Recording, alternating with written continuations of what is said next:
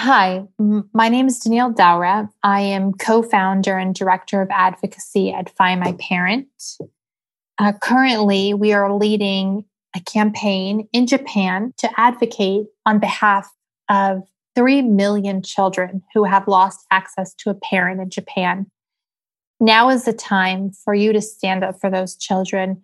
And you can do that by demanding that the Japanese government reform the single custody law and allow for a system that exists in almost every part of the world and that allows children to continue having access to both parents post divorce. You can do that by signing our petition at change.org and sharing it with any members of your family, friends, community who may be interested or affected by the issue.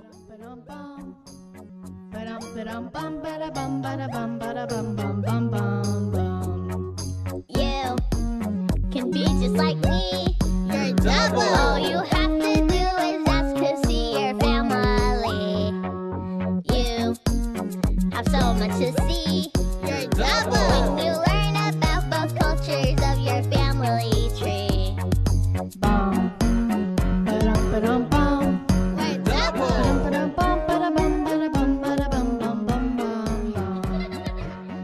In this episode of Your Double podcast, we talk to Danielle Daura. She is the co founder and director of advocacy at Find My Parent.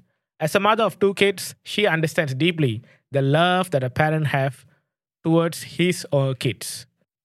Through her work at Find My Parent, she makes sure that every child around the world have access to both his or her parents. In this episode, we talk a lot about the latest updates from Find My Parent and also discussed about the recent petition from Find My Parent to demand default joint custody in Japan.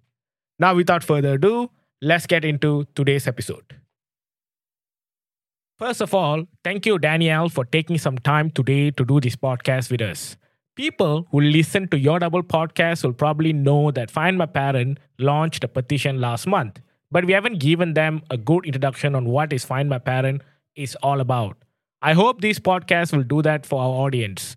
With that said, Let's start with a very simple question. What is Find My Parent is all about and how the petition relates to Find My Parent's goals? Yeah, thank you. Thank you for having me today. Uh, my name is Danielle Dower. I'm co founder and director of advocacy at Find My Parent. Um, Find My Parent is a very unique um, organization that seeks to empower children and families uh, to reunite with one another. Uh, basically, we were inspired by a father whose daughter was abducted to Japan. Uh, my co founder, Enrique, he tried all available avenues to reunite with his daughter and is continuing to try those avenues today and really had no success at all. Um, you know, on diplomatic avenues, legal, etc. And uh, so we had this amazing idea to create a technology that would actually empower children and families to reunite with each other. And so they don't have to go through all of those other uh, pathways that are not not really working at all. So what we do at Find My Parent is we use the latest AI technology um, to match missing children with their family members. So that child does not need to know uh, anything actually about their parent because in reality, many of these children, if it's an international parental abduction, will not maybe know about that parent. Um, but by entering all kinds of information about themselves, including images, etc., uh, our technology matches the child to the parent, and then they can uh, reunite online. Uh, recently, uh, in light of the upcoming Olympics happening in Tokyo, we've also launched a, a campaign to demand joint custody in Japan uh, because it's really a systematic issue there that children are losing access to a parent on a daily basis, including Japanese parents. And we think this is a completely unacceptable for such a developed country to, uh, to treat their children so poorly. Um, and so we're demanding that the world know what's going on and that Japan reform its law to give those children their most basic human right, which is access to both of their parents. Thank you for that awesome explanation for what Find My Parent is all about. With that said, you said that this is a systematic issue. Can you explain a bit what do you mean by that? The issue of child abduction in Japan is an issue that is deeply ingrained within the legal system. It is an issue that lawyers, judges, um, even potentially NGOs serving women are, are encouraging. They are encouraging uh, parents to abduct their children in order to receive custody. Because in Japan, there's no such thing as joint custody. So when a when a family, two people decide to divorce, they know that one of those parents is not only going to get single custody of the child, but also get uh, parental responsibility, which means you know the right to decide where that child goes to school uh, to make decisions about the child's health to have access to the child's legal documents school records. And so when mediation happens uh, lawyers often will tell the parent uh, remove the child abduct the child from the home because they know that when they go to court the judge will say whoever the child is with gets custody because they use this continuity principle in Japan. So basically, it rewards the abducting parent with custody of the child. And in addition to that, lawyers make a lot of money off of single custody because they will receive up to 30% of child support payments. Uh, obviously, if parents had agreed to raise the child together, co parenting, there still would be child support, but it would not be as high um, as in cases when there's single custody. So it's a system that's really in- encouraging it at all levels. And the very sad thing is, at the end of the day, it's these children that are paying the heavy price for it. You mentioned that in Japan, the system encourages people to do this at all levels. Can you explain how big the issue is and what do you mean by all levels? Yes. So there are estimates that as many as 200,000 children are separated from a parent every year in Japan. So that is many, many children of two Japanese parents. And since 1992, that is 3 million Japanese children. The reason I mentioned social organizations is that there are um, there are visitation centers uh, that are often owned by um, ex lawyers or somehow connected to politicians. And this is where uh, a parent can go and visit their child because often the parents are given one one whole hour of visitation per month. Uh, but you should know that if the parent that has custody does not want to allow that parent to see the child one hour a month, they can refuse and nothing will happen. But if if that parent who's no longer with their child is able to visit the child for one, mar- one hour a month, the visitation often takes place in these visitation centers that are run by ex lawyers, by politicians, or people closely connected to politicians. So then there are organizations uh, which are meant to support single mothers. Um, again, some of these organizations are owned or managed by politicians or people close to politicians. Um, they receive funding uh, by the government um, and are pushed to reach targets. Um, though obviously we believe that there are there are circumstances at times when when it might be in the child's you know best interest uh, to be only with with mom for example in the vast majority vast majority of cases children need to be with both parents. So but the way the system is built with uh, lawyers making money off of it with uh, judges ruling that child stays where he or she is, regardless of what's in their best interest, regardless of what's happening in the household, with uh, social organizations that are supposed to be empowering women and supporting women, basically being financially encouraged to, you know, hit targets of number of women visiting their shelters, etc. In the end, it creates a system where parental abduction is encouraged, it's rampant. And again, children are paying heavy As price. someone who hosts a podcast on alienation and abduction, right? One of the things that I do notice people say is that at least those kids have uh, one parent, you know? So, according to you, what are the consequences of someone not having access to one of the parents? How does it affect them in a psychological manner or also even just growing up as a balanced person? I I believe they are very evident. I I don't know how much people are putting two and two together, but I can just quote some some facts for you.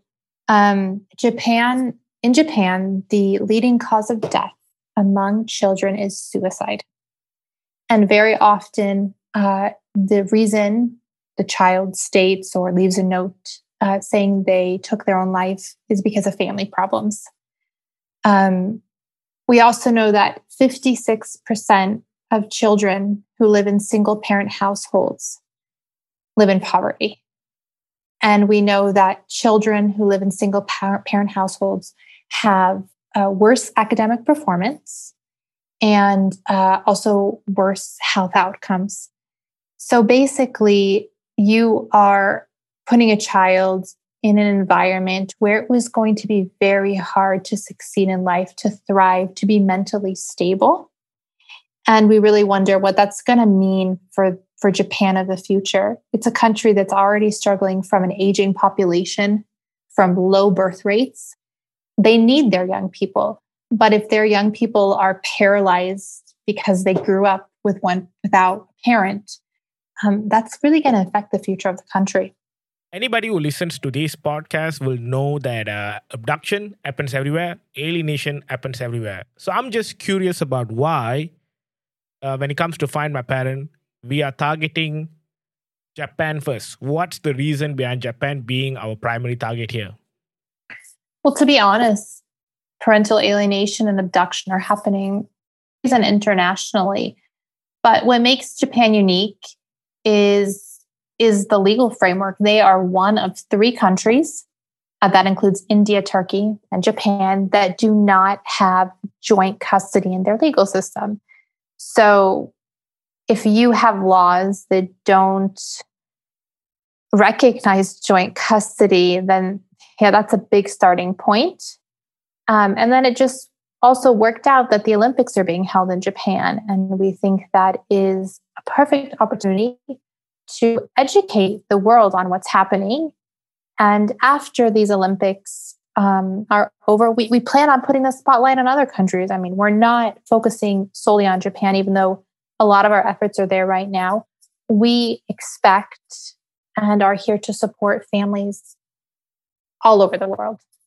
Now that we have established that, can you explain a bit about your petition and what are the demands of the petition? Yeah. Absolutely. So we have a published petition on change.org. Uh, we were really inspired by two petitions that happened uh, prior to the Olympics that had some success. And that is the first one is the marriage equality petition. Uh, and Japan did pass marriage equality law after that petition and also uh, the petition asking for the resignation of the head of the Japanese Olympics Committee after he made some very sexist comments. Again, uh, it was a very grassroots petition, and he did step down, so it was successful. So that's that's where we were really inspired to also create a petition. Um, our petition is in, available in multiple languages if you check it out, um, because we really want everybody in the world have access to the same amount of information and facts. Um, what we are demanding is that ultimately Japan update their their laws, their family law to include joint custody. And what we expect from all international players, including heads of states, diplomats, and even from um, private companies, companies that are located in Japan and even around the world, is we expect for them to put the pressure on Japan. Um, for these heads of states, there are many of their own children who are currently abducted in Japan.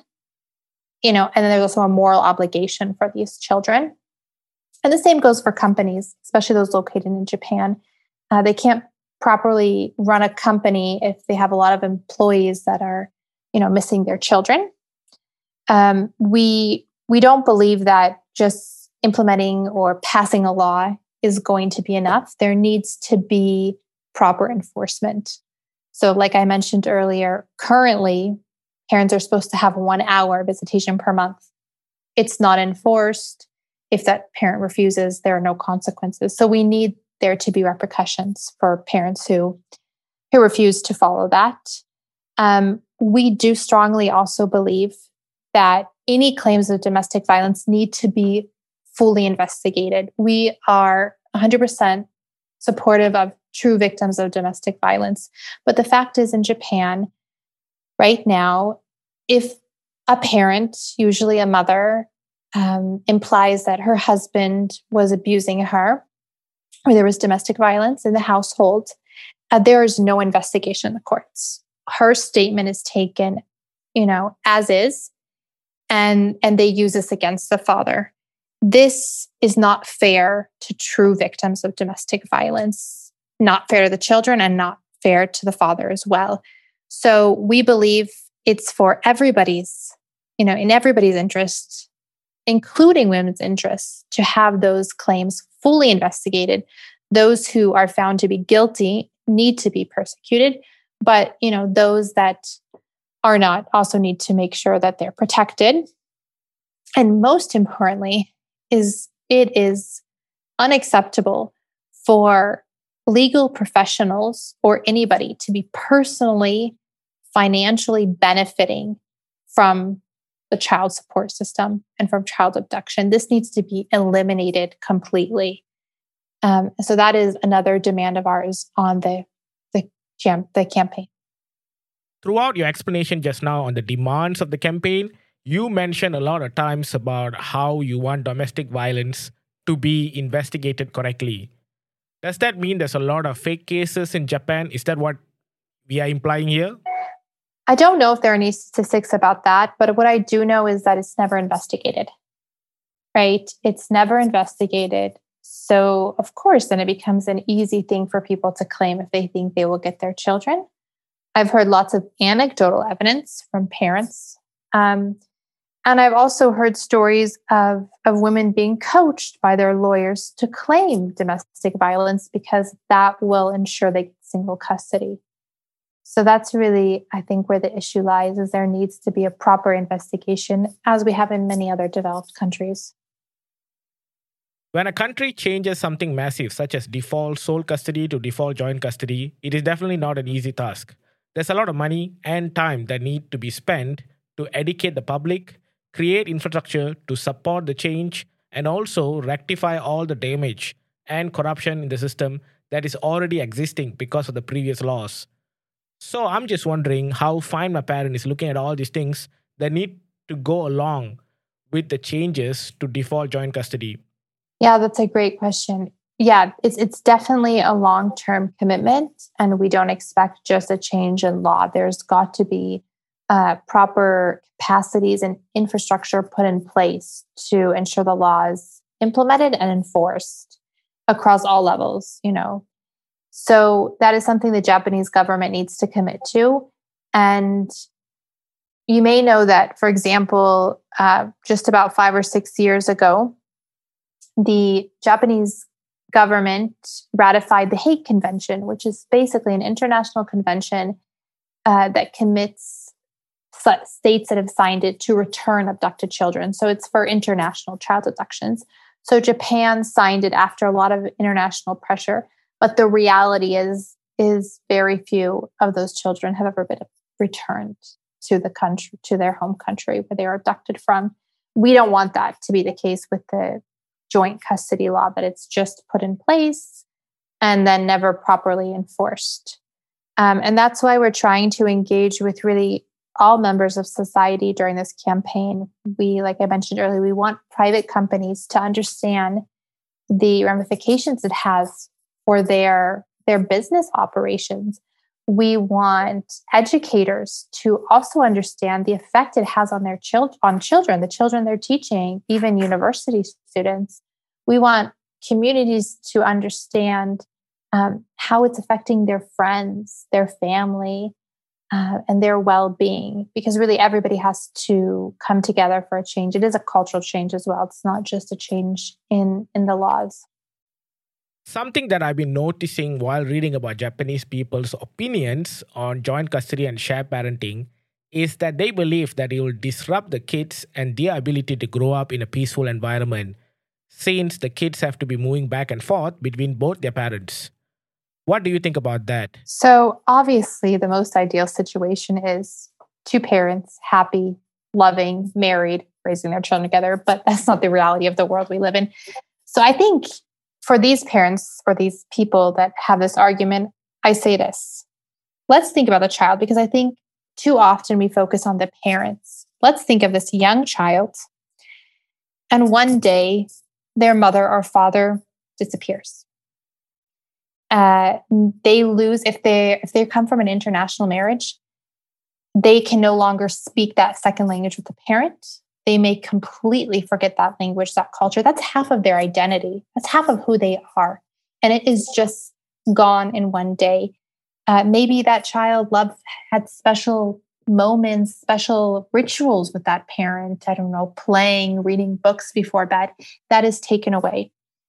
And then beyond the parent is, well, they probably have cousins, aunts, uncles, grandma, grandpa. All of those people they lose in a moment like this. How will their life be? How will they grow up? When they grow up, will they be able to have good relationships with people? Will they be able to trust marriage, trust the opposite sex?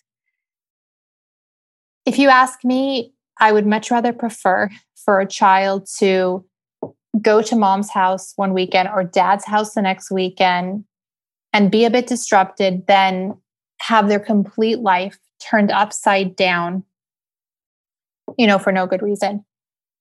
And if we look in their future, let's say one day this child reunites with that parent, maybe when they're 18 or something. That is not a relationship that just can be put together again like a puzzle. I've spoken to left behind parents that reunited with their children. They were 18, 19, 20. And to date, they don't have a good relationship. You can't just build relationships overnight.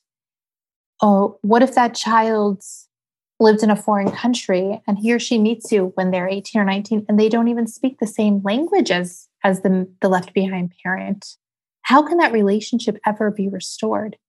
So again yeah shared custody is is not as good as a child living with two parents under one roof for sure. But the reality is is that single custody parental abduction children not having access to, to two parents is just a terrible experience for the child. And it's going to have lifelong effects on that child.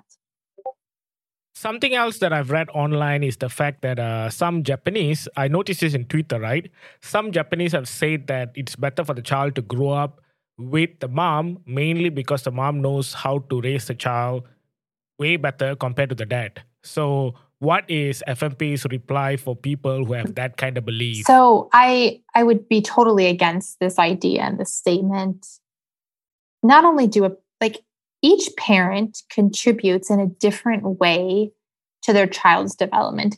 And it doesn't matter whatever gender roles they're taking on, they each contribute to, to building a human being to to creating a person to educating and raising that child if you want to stick to the to the gender roles maybe the mother is helping you know the child with their schoolwork i don't know you know teaching them how to cook and clean these are not ideas that i agree with but if we want to stick to those roles if these people believe that well then a father would be you know, perhaps teaching that child to, to play sports, um, to be brave, to be courageous.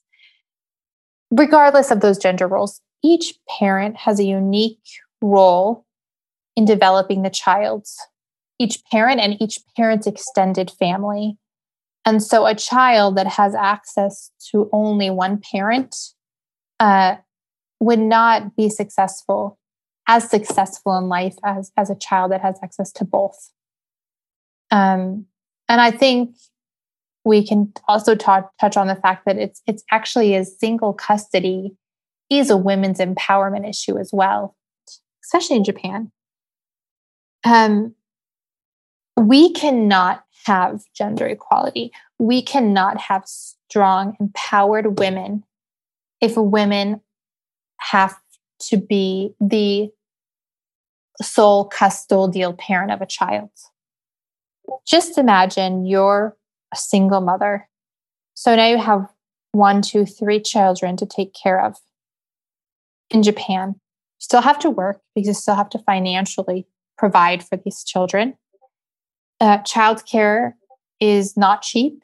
And it's, uh, I believe, the timing for childcare is not at all, you know, aligned with work timing.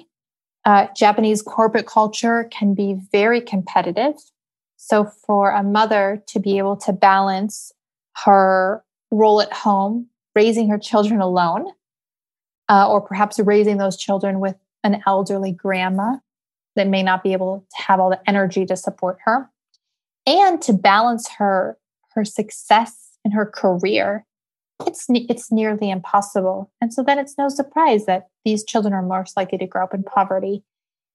And I think that's why Japanese women should also they should stand up and they are standing up and saying, we don't want sole custody. Why should they take on the entire responsibility of raising the child? The fathers should play a role, and that role is not just providing child support and money. It's about being there physically, emotionally, mentally for their children. And many of these fathers want to. And I wouldn't be surprised if many of the mothers want it too. But the legal system and the culture is stopping them from following that route. From what you are saying, I believe that many who are listening will be thinking that is a petition enough to fix such a big problem because these problems seems to be quite deep rooted when it comes to Japan, right? So what do you think the petition is going to do and frankly is a petition enough to fix this problem? You know, it's hard to know what is actually going to trigger the change. And there are a lot of NGOs and groups and individuals that have worked for, for, for years, even decades, to push for change in Japan.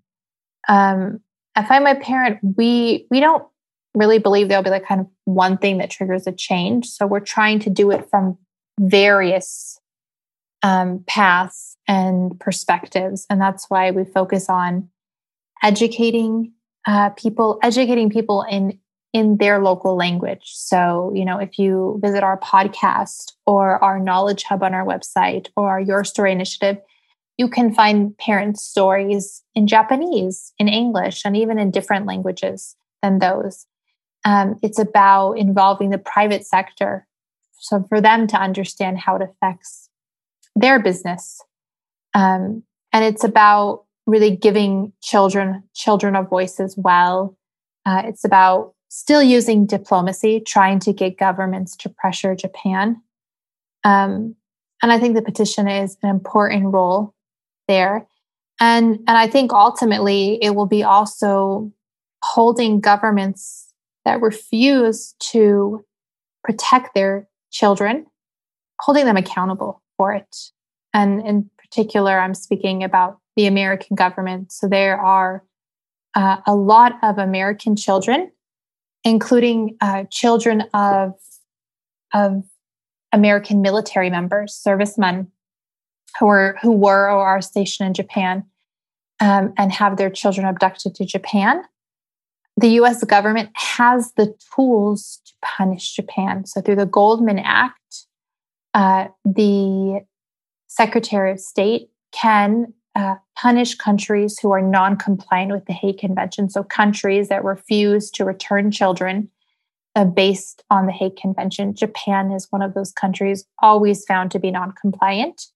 The US government isn't using the tools at their hands to punish Japan, to pressure Japan to actually follow the convention they signed.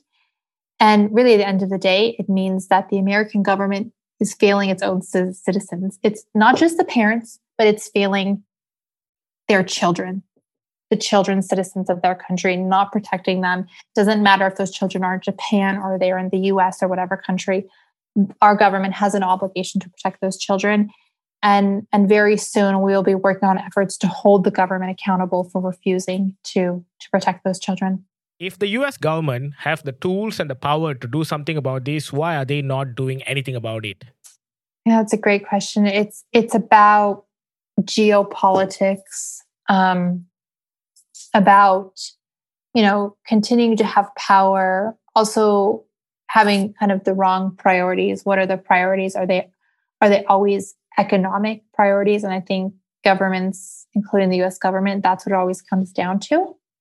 Uh, because I do believe that the US government, in particular, um, can play a unique role in, in pressuring Japan to change, and they're not. And so maybe they fear, you know, financial repercussions or economic repercussions, etc. And it could just be kind of a, a laziness of, of our, our our government to prioritize the rights of their children and these left behind parents. We have mentioned the Hague Convention multiple times throughout these podcasts. And for the interest of the listeners, so that they understand what we are talking about, can you explain what is the Hague Convention all about and what does it supposed to do? So the Hague Convention is an international treaty that basically any country that signs that treaty commits to uh, returning a child that's been abducted. So, for example, the United States and Brazil are both signatories of the Hague Convention. So, if a child were to be abducted from Brazil to the US, um, a parent then can uh, go through their local authorities, which is usually the Ministry of Foreign Affairs or Department of State, file a Hague application, and um, that child then would be returned to the country was abducted from. Uh, there are issues with this convention. Uh, one is that not all countries have signed it. So basically, if a child is uh, abducted to a non Hague Convention country, um, then you can't really do much. You, you cannot file an application through the Hague Convention. And I've heard stories of parents um, taking their children to those countries on purpose, even if they're not national of countries, to avoid any uh, punishment. And then uh, there's an issue of time. So um, I don't remember the exact figures, but there are countries where it takes hundreds of days, like almost a year, to get the child returned. And you can imagine the toll that will have on the child. And then finally, you have Japan, who's who signed the Hague Convention not too long ago, but is is non-compliant, which means they're not returning enough children that um, they're being asked to, to return through the convention. And the way that Jap- Japan gets away with this is they say that the convention is inconsistent with local laws, which basically means their single custody law. And that's why that we're really targeting that law is first and foremost, it's going to support the Japanese, the some 200,000 Japanese who have their child abducted every year. This is much more of a Japanese issue than a foreign issue. And then for those small number of uh, foreigners married to Japanese who also have experienced parental abduction, it will also support them in getting in their child's return to them. Something else that you mentioned just now is the Goldman Act. Can you explain a, a little bit about the Goldman Act? The Goldman Act is named after Sean Goldman, um, who was abducted to Brazil um, by his Brazilian mother. He was he's an American uh, in in the early 2000s, um, and his father was very very active in, in in getting his son returned to the U.S. And he ultimately did get his son returned to the U.S., um, but not after this very dramatic situation in Brazil. Anyways, so he worked very closely with uh, American policymakers, including Chris Smith, uh, to pass this act. And basically, this act states, again, that countries who have signed the Hague Convention, who are non compliant, who refuse to actually follow the convention, who refuse to actually return abducted children, um, that the US can, can punish can punish these uh, countries. So they can sanction them in some way um, the downside is is that the U.S. government is, isn't actually doing that. They have again the tools to punish these countries, and are not doing it. Thank you for that awesome explanation on the Hague Convention and also the Goldman Act. Now let's go back to the petition. What are the challenges that you guys are currently facing? Yeah. So um, we really believe for this campaign that Japanese, we want to give Japanese parents a voice uh, because we often realize that the world doesn't understand how deep rooted this problem is, how widespread it is, because they often just hear as it as a foreign issue. And we really want to bring the light to the fact that actually affects Japanese. Um, so often a reason that Japanese voice isn't heard by the international community can because of language. Um, so we identified that, and we have uh, native Japanese speakers on our team so they can interact with those parents and, and get their message uh, to the world in English and all kinds of languages. Uh, but one challenge for us is um, is getting people to to share their story openly. There's still a lot of stigma uh, related to parental abduction in Japan, but I would also say around the world, a lot of misconceptions about what parental abduction is and who's at fault, a lot of victim blaming. Uh, so that's a challenge for us. Another challenge is that we strongly believe in also providing the child a platform to speak. Again, we want to bring the focus back to the effect on the child. We don't think that's talked about enough. And obviously, that's also very hard to, to reach these children. Um, though we're we're interacting more with psychologists, child psychologists who can give us a better idea of of how these children are coping uh, or not coping with the situation.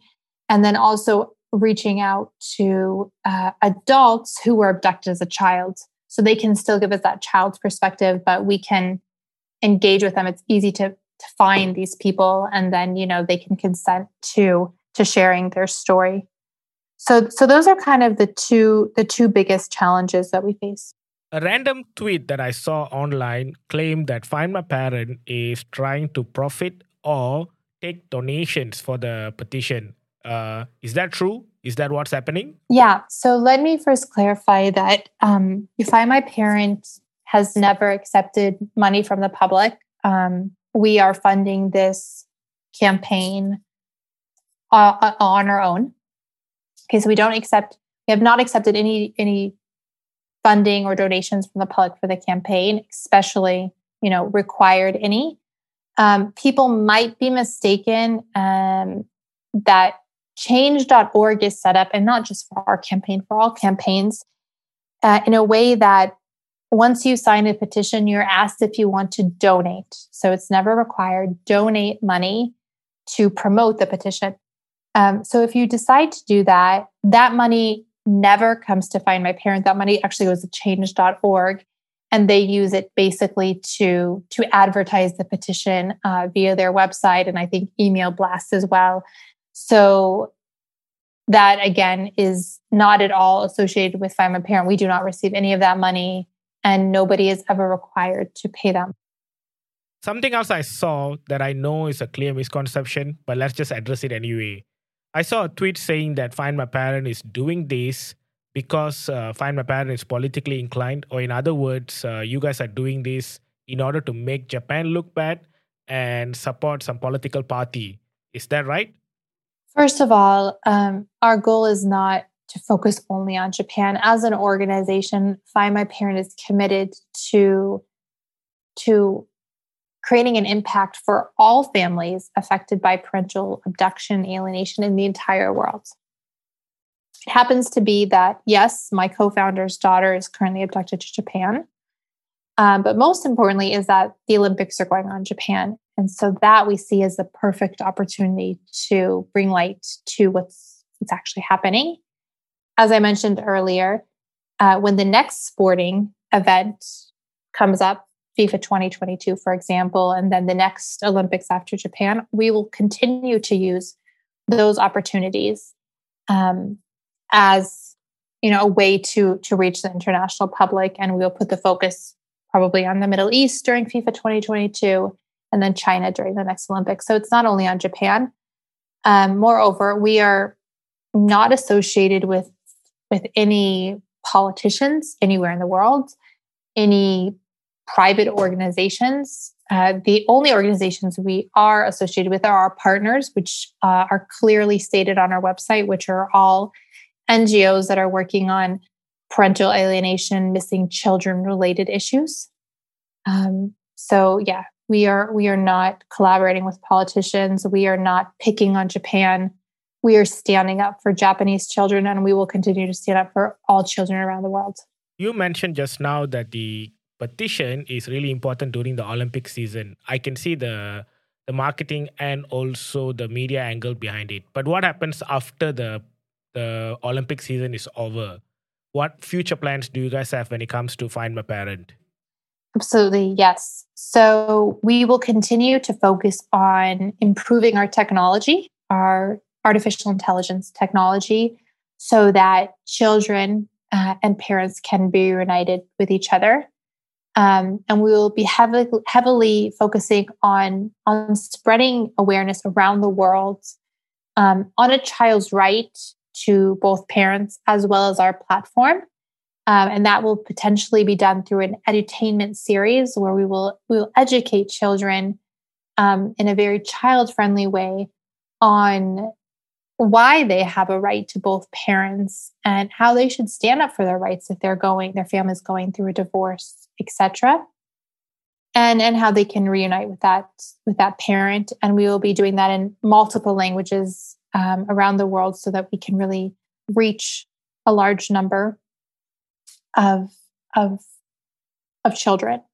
We continue to bring on uh, new partners, and our our really our big goal in having partners for Find My Parent is is unity, but most importantly, it's being able to provide affected families the services they need that we as an organization don't provide. So most commonly, that would be legal services or or counseling, mental health support. So we continue to bring on vetted uh, legal professionals and counselors that specialize in this type of thing um, onto our website, those so parents and families go to our website to search for information. Um, they can they can get the support they need. And we continue to also develop our knowledge hub again as a really holistic resource for anybody interested in learning more about parental alienation or abduction. They can find an array of videos, podcasts, articles, books, etc. on the topic to, to educate themselves and to learn tools they can use to prevent and respond to parental alienation and or abduction. Can you explain a bit about the matching tool that you mentioned and when can people expect to use it and when will be publicly available so that everyone can use it? Yeah, definitely. So if you you go to our website, um, you can sign up as a user, and basically what you can do is you can add in all kinds of data points about you, your child, your family, and your ex's family, and your ex spouse as well. Um, so this is all kinds of bio data, you know, date of birth, nationality, where they went to school, all kinds of things. Uh, many different data points. Um, you can enter it in multiple languages. And you can even, interestingly, add like various data points. So, for example, if you had multiple addresses associated with you, you had lived in different houses, you can add all those addresses. Um, and then ideally, your child would be on the other end, adding that information as well. You can add images. So if your child um, knows nothing about you as a parent, that child would still know about him or herself, as well as the parent that he or she is living with, and grandma and their aunts and uncles and grandpa, etc. And you would obviously know that information as well. So, based on all the information put in by the child and by the left behind parent or family, uh, our search function will basically make a match and show you uh, who is related. Okay, so this person is related to this person. Um, so that's what makes it very unique. Again, you don't have to know that person's name. The child doesn't even know need to know who their parent's name is. Um, so that is how our technology works. Again, obviously, it's very beneficial because it it allows uh, children and parents to to find each other, right, and to not have to go through these lengthy bureaucratic processes that governments or um, law enforcement put in place. Um, so it empowers them to do that. Um, and again, it is very useful because you don't have to have all the information. You don't have to have current information. You can put in whatever it is you know, and the child doing the same thing.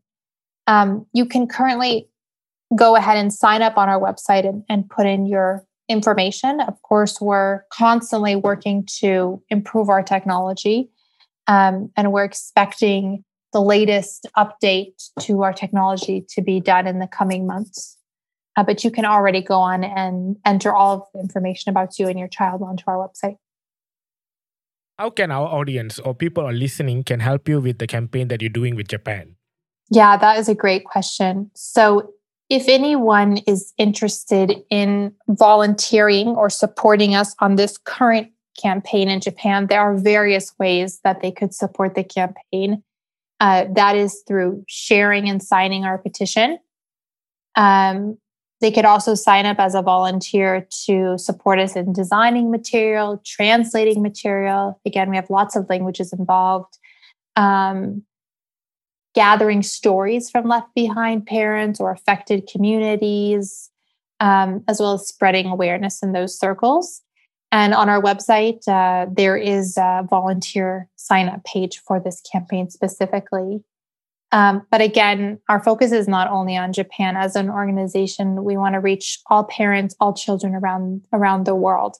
And so, if a parent is interested, or anybody actually is interested in volunteering or supporting us, uh, there are various avenues that they can do that. Again, they can sign up to be a volunteer with Find My Parent, support us on our tech side of things, our website, podcast, uh, advocacy, outreach, various things to volunteer for Find My Parent in any form or capacity and not just specific to the Japan campaign can just reach out to us at communications at findmyparent.org. How about people who like to know your latest updates and follow all the efforts that uh, you guys are doing over at Find My Parent? Yeah. So, first of all, we have social media channels in accounts in English and in Japanese. Again, our commitment to ensure that people are getting content and knowledge and information in their local language. So we we currently have a Twitter and Instagram uh, in Japanese as well. We share various pieces of information on social media.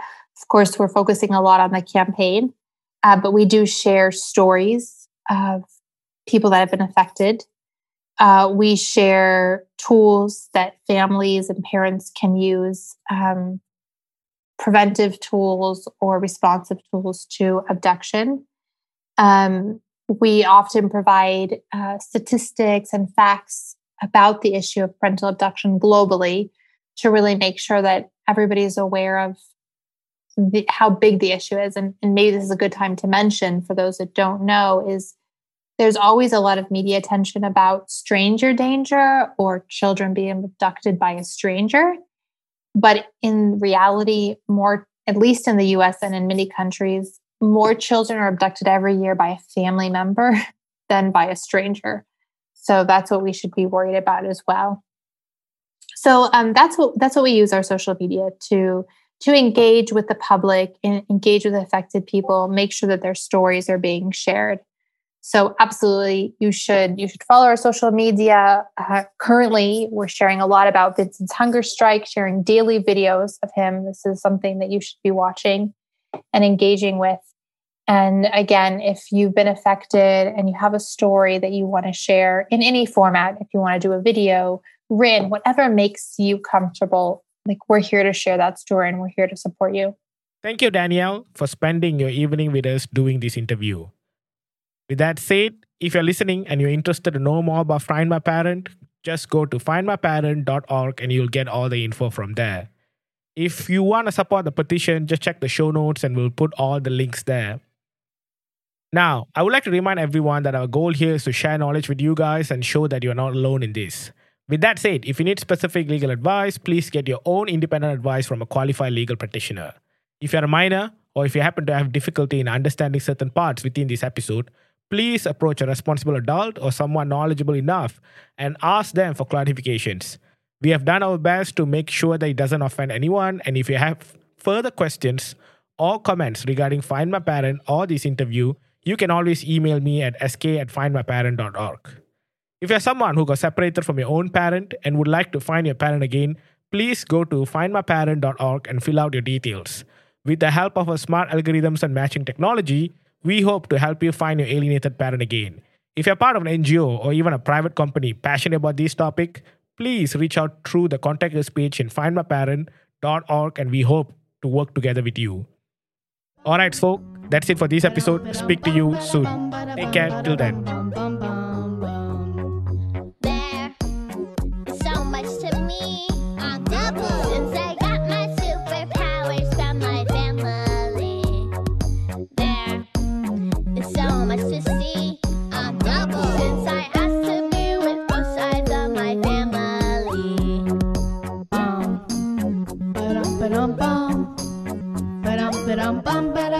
Merhaba.